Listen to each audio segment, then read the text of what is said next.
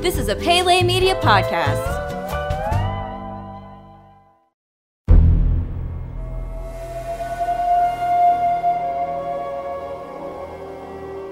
Welcome back to Jurassic Park Minute, everyone. Jurassic Park Minute is the fan podcast where we carefully explore the movie Jurassic Park minute by minute. I am Brady, and I am joined today by Mr.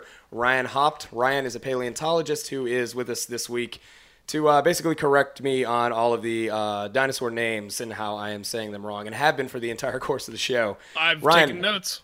oh, damn it! I really have. have you really? yeah. Well, Oh, for one, there was only one that I thought was so egregious that I had to I had to write it down and just be like, nope. Please tell me it was Kyle and not me. I don't remember because it was early enough in the show that I couldn't quite tell your voices apart. I. Uh, one I'm of you said ask. one of you said the early bird Archopetrix, and that is that is not how that is. Okay, said. wait, what is it actually pronounced? And I'm that does not sound right at all, even just hearing it. What is the correct uh, pronunciation? Archaeopteryx. Archaeopteryx. Okay. it's not unreasonable for you to realize it's a silent P. like that's not a common Oh silent letter in the middle of a word. Yeah. Um, it really comes from y- literally years of learning Greek, Latin, and other root words, and so to recognize that the syllabic break should come at archeo, so for ancient, and then pteryx for feather. Archaeopteryx, so ancient feather. I got you. I've actually had to learn, uh, make it a habit to preface everything I say with, I could be wrong. No, you guys are some- you guys are great. By and large, dude, for two non-paleontologists uh, taking on this movie, I am blown away by the depth and graciousness with which you handle the paleontological topics. Like you guys legitimately do a really good job. Oh well, thank you. I, I appreciate that. I really do. Um, that's whoops. Uh, actually, one of the big benefits of the show has been, um, as it has been with the other movies by minutes shows that we've done, is is relationships that we've developed with people that we've met through the show. And uh, I've, you know, aside from you, there's been other paleontologists that I've been able to correspond with, and um, and it's just great to you know this is a, a field that has always fascinated me and i've always wanted to go into paleontology. Ever since i was a little kid I'm, i really regret having not not done that but uh, so to be able to like just kind of shoot the breeze with someone and talk about these things and these subjects is uh, is incredible. And it all comes from you know the show. So we've got a lot of cool stuff going on in this minute, and uh, one of one of those things is a cliff that seemingly appears out of nowhere, and depending on some uh, kind of fan-made blueprints or fan-made uh, schematics, you can actually see an overhead view of where that cliff might actually be. And we've had some people send in photographs of stills from the movie that show where that cliff actually actually is, and you can't quite see it, but I can almost kind of see where they're coming from. What is your take on this mysterious cliff? that the uh, that the T Rex is going to push the Jeep over. Yeah, it's just an error. Like they just I mean not an error. An error makes it sound like they made a mistake. I think they made a conscious decision to have the T-Rex come through the fence in a specific place and then to use that break in the fence to stage a different moment of action later in the scene in a such a way like it's all staged in a way where you don't really remember that it's that way. You know what I mean? Yeah, mm-hmm. So like Dark Knight Rises, maybe not the best Batman movie, but a serviceable Batman film. okay, There's a scene in that movie where Bane, having just robbed the stock exchange, which would close at like 4 p.m. at the latest, yes, I know what you're talking about. goes into a tunnel. Batman follows him, and when they come out, it's nighttime. Yeah. But you don't care because you're enjoying the movie in that moment. And this is the same thing. It's an error, but it's an error in service of an exciting moment in the story. So it's okay that it's an error. That's my take. Yeah, yeah, I know that's perfect. Uh, now I'll tell you what. I can understand how they go through the parking garage or whatever it is and come back out and it's nighttime outside. What I can't forgive is how the hell some, they snuck motorcycles into the stock exchange and then had them in there on the ready to pull the people out as hostages. Well, he's very cunning. Perfect, perfect response.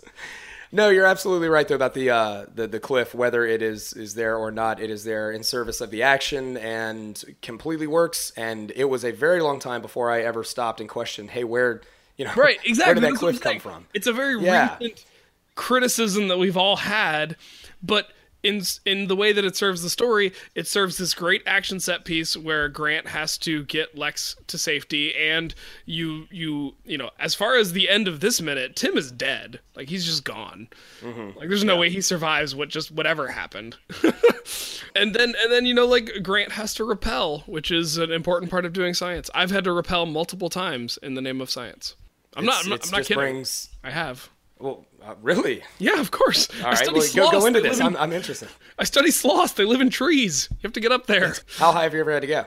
Uh, What's the highest you've had to go? well, as an as an undergraduate with uh, less wisdom and experience as I have now, I did climb to the top of a redwood, just barefoot and You're uh, kidding me. free climbed. Yeah. What? How high up is that? I, I I don't know exactly. I know they're pretty damn high, but I mean, at least 100, 150 or so feet. Jesus. Yeah. No fear of fights here. Yeah. Uh, well, there was a girl involved. She's attractive. Yeah. So Um, it's like, all right, I gotta gotta man up and uh, show how macho I am by climbing to the top of the. Oh, she was ahead of me the whole climb. I was just trying to keep up with her. Uh, The whole time I was like, should we be doing this? Maybe let's maybe not and Yeah. go down. I mean, the girl was worth it. We're married, but um, I know, right? She's the best. Uh, I've also been part of fossil digs in caves that have required me to rappel. Uh, Really? into the cave. There's um yeah, there is a cave in Wyoming called Natural Trap Cave, and it's essentially this like hole in kind of rolling rocky western terrain landscape. It's in it's in kind of the the foothills of the Bear, the western foothills of the Beartooth Mountains and the idea of this fossil site is it's this hole in the ground that um, is kind of obscured by the topography enough that if you were running, you wouldn't see it, and so you'd fall in. And you've fallen into this. It's this big hole, and the hole's like I don't know, like the the square footage of two or three SUVs parked side by side. You know, about that Okay. big. The drop is about seventy feet from the ground to the bottom of the hole, and so there's just this pile of bones of animals that have fallen in over the hundreds of thousands of years that this hole's been exposed, and um, and you only you only find animals that could have moved fast, and so you only find things like horses and camels and cheetahs, because there used to be cheetahs that lived in America. But these, if you were in a, a high speed pursuit, you know, Velociraptor style, you might have just run straight into this hole and died. Well, I'm glad you were able to repel. Oh, it's so much Not fun, fall dude. in. So you fa- you rappel in most of the way. So you get you get down, you know, 60 65 feet, and so you're just hovering above this like mound of dirt and bones. But they don't want you to land on that because they don't want you to break anything. So once you get down about that low, you just start swinging Dr. Oh Grant Oh style God. To try Yeah. to get over to the wall of the cave and then there's somebody standing over there and once you swing far enough they just grab you by the boot and hold you at an angle so you can finish rappelling down to the side of the pit so you're not actually in the pit disturbing It's any just of the that- fossils wow. Okay. it's so cool. I'm gonna have to go check it out. So this is a moment in the film where uh, we really see the T-Rex. I mean, she is just like you know desperate for food. She's got to find out what is in that little what is down there screaming in this turned over car, and uh, we really just see you know this thing hunting its prey. Now, for a long time, there's been a debate as to whether or not T-Rex was a hunter or a scavenger. Where do you stand on that on that debate? well i mean do you, do you own like pets do you have a dog or a cat Uh, I have. I I don't currently, but I have growing up. We had a lot of dogs in the house. So i mean we traditionally think of those animals as predators what do they do if they found a dead thing right Pretty much. You know what I mean? Like, I have a hard time seeing why the debate. It's clearly equipped to eat meat. If you look at the mouth of a T-Rex, it's it's one of the most impressive things that evolution has ever produced, in my opinion. It's a gigantic skull, clearly outfitted, you know, in life with huge muscles and seven-inch serrated knife teeth. Like this thing is eating meat. That is clear. Yeah. Whether it ran down the meat and killed it itself or just ate whatever it came across in the landscape, I have no problem believing it could have done both. So you think in, in as far as that debate is concerned, you're just sort of like in not in the middle per se, but a you know, it wanted to eat, it was going to get its food no matter what. I mean, there are a lot of debates in paleontology like this where there are two sides that fight tooth and nail for their preferred not preferred makes Mm-hmm. it sound like they're biased for their view of the data but i almost always in these debates tend to fall in the middle and just say like little column a little column b like Yeah. if it's hungry it's gonna eat if it finds a dead parasaurolophus it's gonna nosh on it a little bit it's the biggest what it's the biggest thing out there who's gonna come bother it you know Yeah. if it if it finds a dead thing but at the same time if it kills something it's it I, I believe i guess the debate comes down to was t-rex and i know you're going to have a, a theropod paleontologist on the show shortly so if he contradicts me just remember that i taught him everything he knows. Um that's not true but i like him a lot and we're friends. So um i think the debate really comes down to was t-rex capable of hunting? And i believe that it was I believe that it had the sensory capacity. I believe that it had the size. I, I believe that it had the necessary speed to be some sort of ambush predator, probably not a pursuit predator. So the difference there being like wolves will run down their prey till it's exhausted, whereas a cat will just sneak up and kill it. So wolves being pursuit, cat being ambush. I, I, given the speeds that I think T Rex was capable of and its likely solitary hunting style, I think that mm-hmm. Pursuit predation is likely the more uh, optimal route for a T-Rex, but at the same time, I do believe T-Rex would have been able to killing it would have been able to kill its own food, but I also believe it would have eaten whatever was available opportunistically. Gotcha. And there's no reason anybody shouldn't be able to be uh, column A and column B, like you're saying. Well, you you say that, but you haven't been to the paleontology conferences I've been to. Oh God, is it that bad? I mean, it's as bad as No, it I- gets in science. Like scientists, we're, we're a, a reasonably civil group. The, we throw some shade, but it's it's minimal. One of my uh, favorite things about the book Jurassic Park was when Michael Crichton would start to delve into, uh, you know, the the world of paleontology, and he talks about how Grant would have gone to seminars and things, and you would see the uh, that there could be a sort of animosity between you know the different schools um, of thought. And I thought that was neat how he incorporated that into it. Uh, Jack Horner and Robert Bakker are, you know, the famous paleontologists. Um, Yep, I have gone back and forth. Yeah, they've gone back and forth uh, for a while about the issue if T Rex was uh, or was not a, a scavenger or a hunter. And there was a 2013 finding of a T Rex tooth in a hadrosaur. And uh, some people said that that kind of said it all. That ended the whole debate. T Rex was a hunter because of, of that one finding. Was So- the was the the damage in the hadrosaur like healed at all? Like, was it showing? I don't know. I think it was still there. Like there was signs of the key, fact though, that the, right? Like, if, if it was dead, if it was dead already, the bone damage would look the same. But if it had survived a T Rex attack, you would expect to see some healing. This is the the thing. Like, this is how complicated it gets, right? yeah, So that's the study of that is, is called uh, pathologies. So it's bone pathologies, and um, for example, a fossil like Big Al, a actual Jurassic fossil, uh, an Allosaurus from Wyoming, has all these injuries, but the injuries show signs of healing. And what that indicates to you as a paleontologist is, oh, this animal survived these injuries because the injuries were healing when it died. So there's so much more to it than, than just a simple question. It's just frustrating that uh, it's it's got to be such like a gray answer. It can't be finite. But then again, here we are, hundreds of millions of years out from the actual, uh, you know, event. But I really like that you said that because one of the biggest lessons I learned earning my undergraduate uh, and even graduate degrees in this subject is the gray area will drive you crazy, but it's where all the fun is. It's being able to ask those questions and having to figure it out. And the gray area is really important. It's really important because when we talk about particle physics, and particle physicists may disagree with me and fight me on it, there are times where we're talking about literally one particle interacting with one other particle. Like that's about as fundamental as you hmm. get, right? Yeah. There's there's definitely nuance there because there's different velocities and mass and trajectories and all this other stuff, but it's still just one particle interacting with one other particle.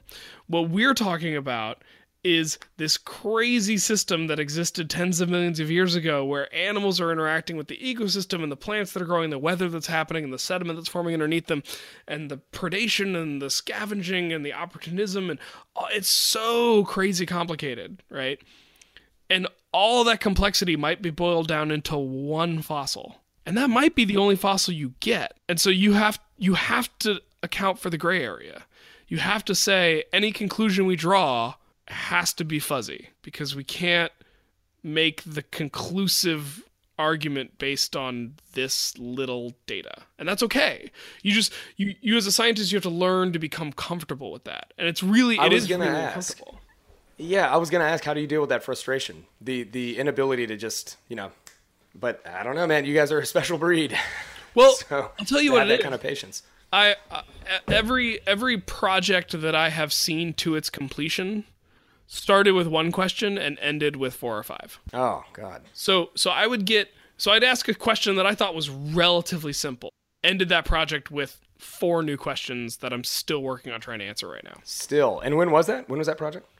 That was my master's research, so that was published in 2012.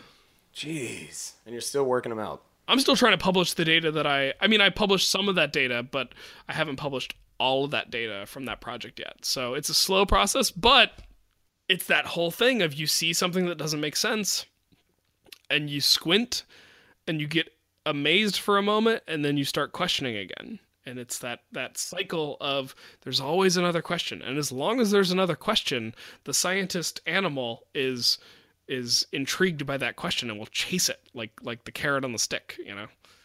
We'll chase it just like a T-Rex chasing a spinning Ford Explorer. Off an imaginary cliff. All right. Well, I tell you what. Now that we've covered uh, that topic, and since it's it's the last day that we've got you here on the show, um, what exactly, in your opinion, has uh, Jurassic Park done for kind of bringing dinosaurs back into the mainstream consciousness? Whereas I don't think dinosaurs had really been the hot topic that they have been since this movie came out. Um, what is what is your take on all that? Do you think that's for better or for worse? You know, it's funny. I think it started off for better and then has shifted into for worse um, as the movies have gotten for worse. And I think humans have always been fascinated by fossils. Like, there's something really interesting about seeing the bones of an animal that you can mentally piece together in three dimensions as this formerly living thing, but doesn't look like anything that is out there right now. I, I think that's always been something that humans have been amazed and intrigued by. You know, um, are you are you guys familiar with the whole idea that griffins and the whole griffin mythology is based around Protoceratopsian fossils? No, no, not at all. So the, uh, the the ancient Greeks and the ancient Assyrians, which were a uh, Asian Asiatic peoples that lived in along the trading routes that the ancient Greeks used to to get their silk and spices and whatever.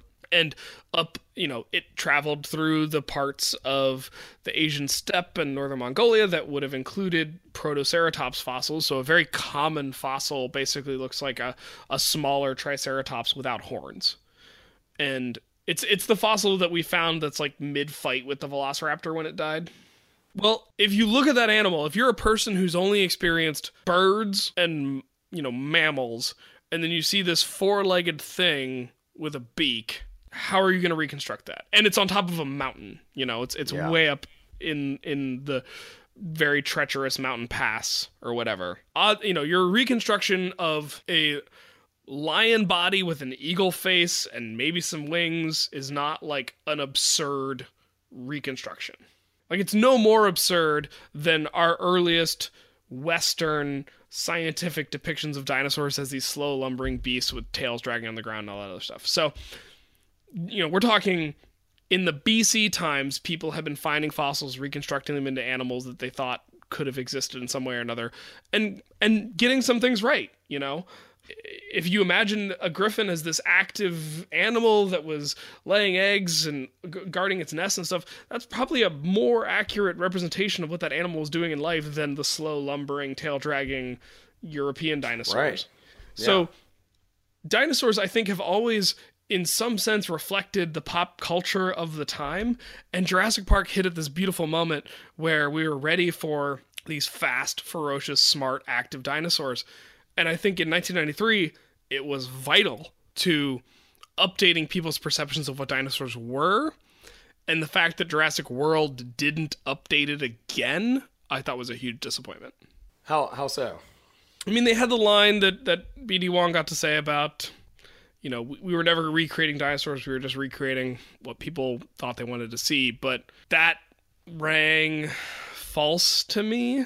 I think there was an opportunity for pedagogy. I think there was an opportunity for teaching and learning in that film, going whole hog on feathers, going whole hog on the updates in terms of color and social structure and activity patterns. I think if you just embraced it in this new movie, BD Wong's line as to why are the dinosaurs different could have as easily been would have taken as much screen time for him just to say, well, we've learned a lot. It's been it's been 20 years, and so we Yeah. wanted to portray these animals more accurately as to what they were. Turns out they're still terrifying. Like there's this weird cultural backlash that feathers aren't scary, and I don't get it because apparently the people saying that have never been cornered by a goose. They've never had a cassowary walk into their house. They've never seen an ostrich. Like, birds are not these cuddly, fluffy things to be dismissed as harmless. Like, birds are fierce and powerful and dangerous and beautiful in their own right and birds are dinosaurs you know these are these are living breathing dinosaurs that we share the world with today and they're honestly some of the smartest animals around don't tell me that a velociraptor can figure out a door when a raven can figure out how to make tools and use those right, tools yeah. that it's made to get food and that's a dinosaur ravens up in Yellowstone National Park have learned they've been training wolves to help the ravens Wait, get food. What? Yeah, check this out. Ravens God, can are you kidding me? they can fly. So I don't know if you knew this now, but dinosaurs can fly. Terrifying.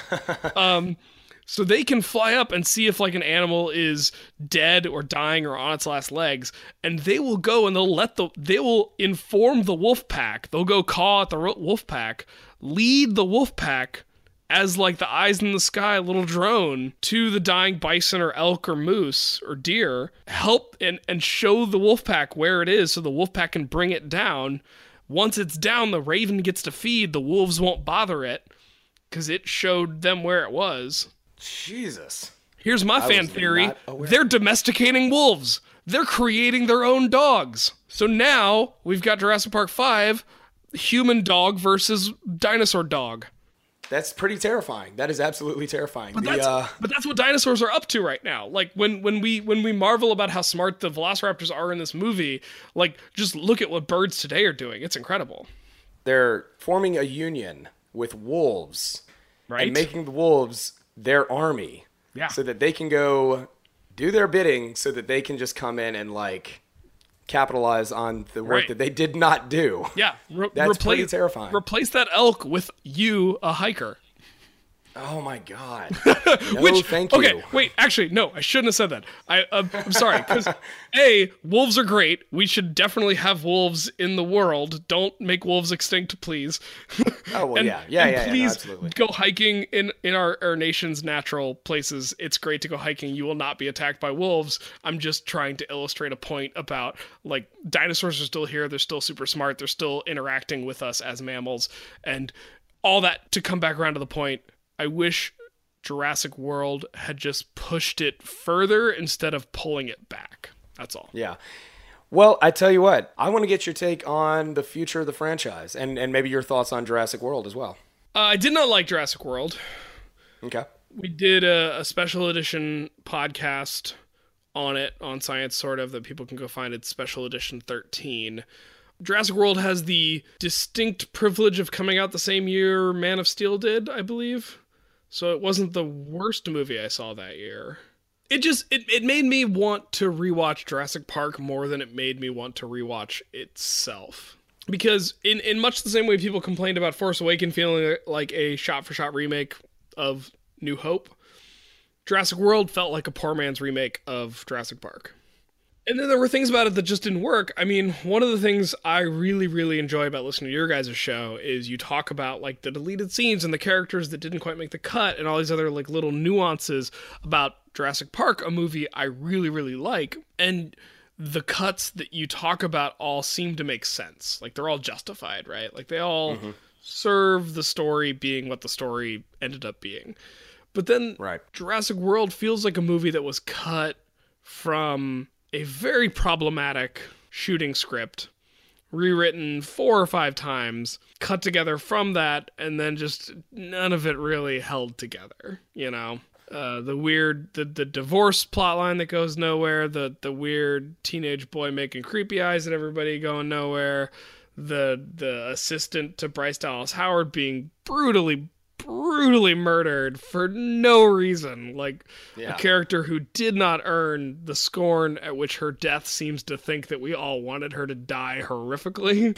Um that bothers me you know? And then there's there's runaway from a t-rex in high heels. I've never worn high heels so you know we talked about whether or not you could outrun a t-rex. I, I think usain bolt could. I don't know if he could in high heels. I don't know high heels well enough to, to speak to that i always want these movies to be good so that's you know i think a lot of times it's easy to, to, to say to someone being critical of a thing you love well you're just full of hate and scorn but while i am it's also not uh, relevant i hope I do want these things to be good, regardless yeah. of my uh, fusion of hate and scorn. All right, so now that we've covered um, this minute, more or less, uh, what is this movie uh, meant to you? I mean, that's a great question. Uh, it's a great entry into the world of paleontology.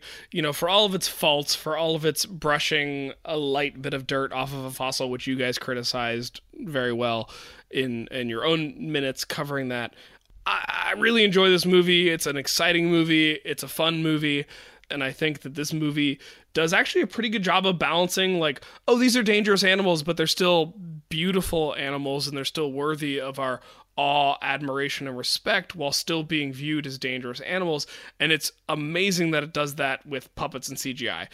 And so I think ultimately it's it's a it's a good thing and it, it forwards the conversation or at the very least starts the conversation about what paleontology means to the general public.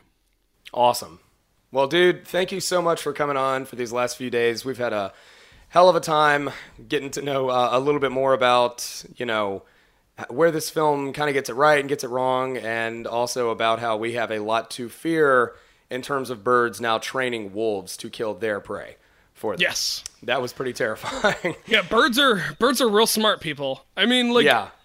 there's I, I can't think of another animal on the planet that you can have an actual conversation with out loud. Like you can you can sign language with a chimp or a gorilla, God. but you can just talk to a bird and Apparently. they'll understand you and they'll hear you and they'll talk So, back. So watch what you say. Well, Ryan, tell uh, tell our listeners where they can find you online. I am on Twitter at Haupt. Uh, I tweet about my love of science, my love of food, my love of drink. Uh, I also do a podcast, Science Sort of, at sciencesort.com. If you want to just get in touch with me directly as a person, ryanhaupt.com. That's R Y A N H A U P T.com is my personal website. I've got a contact page on there. Get in touch with me. Honestly, like it sounds cheesy, it sounds uh, insincere, but I really, really love talking about this stuff, as Brady can attest. Like, I, I will get into it with you. So please do not hesitate to reach out to me if something I said uh, inspired you, angered you, riled you up, did whatever. Like, let's let's get into it. Let's have a good time with it. Um, I, I promise I'll be nice and, and we'll just have fun. Awesome. All right. Well, with that said, we're to go ahead and close things out here. For Ryan, I am Brady, and we thank you so much for listening this week. And until next time, hold on to your butts.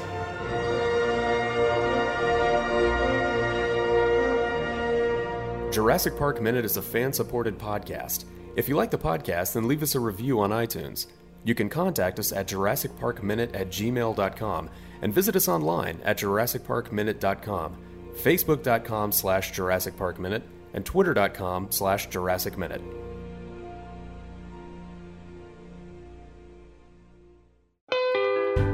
You've been listening to a Pele Media podcast. For premium content and exclusive podcasts, visit us at patreon.com slash Pele Media.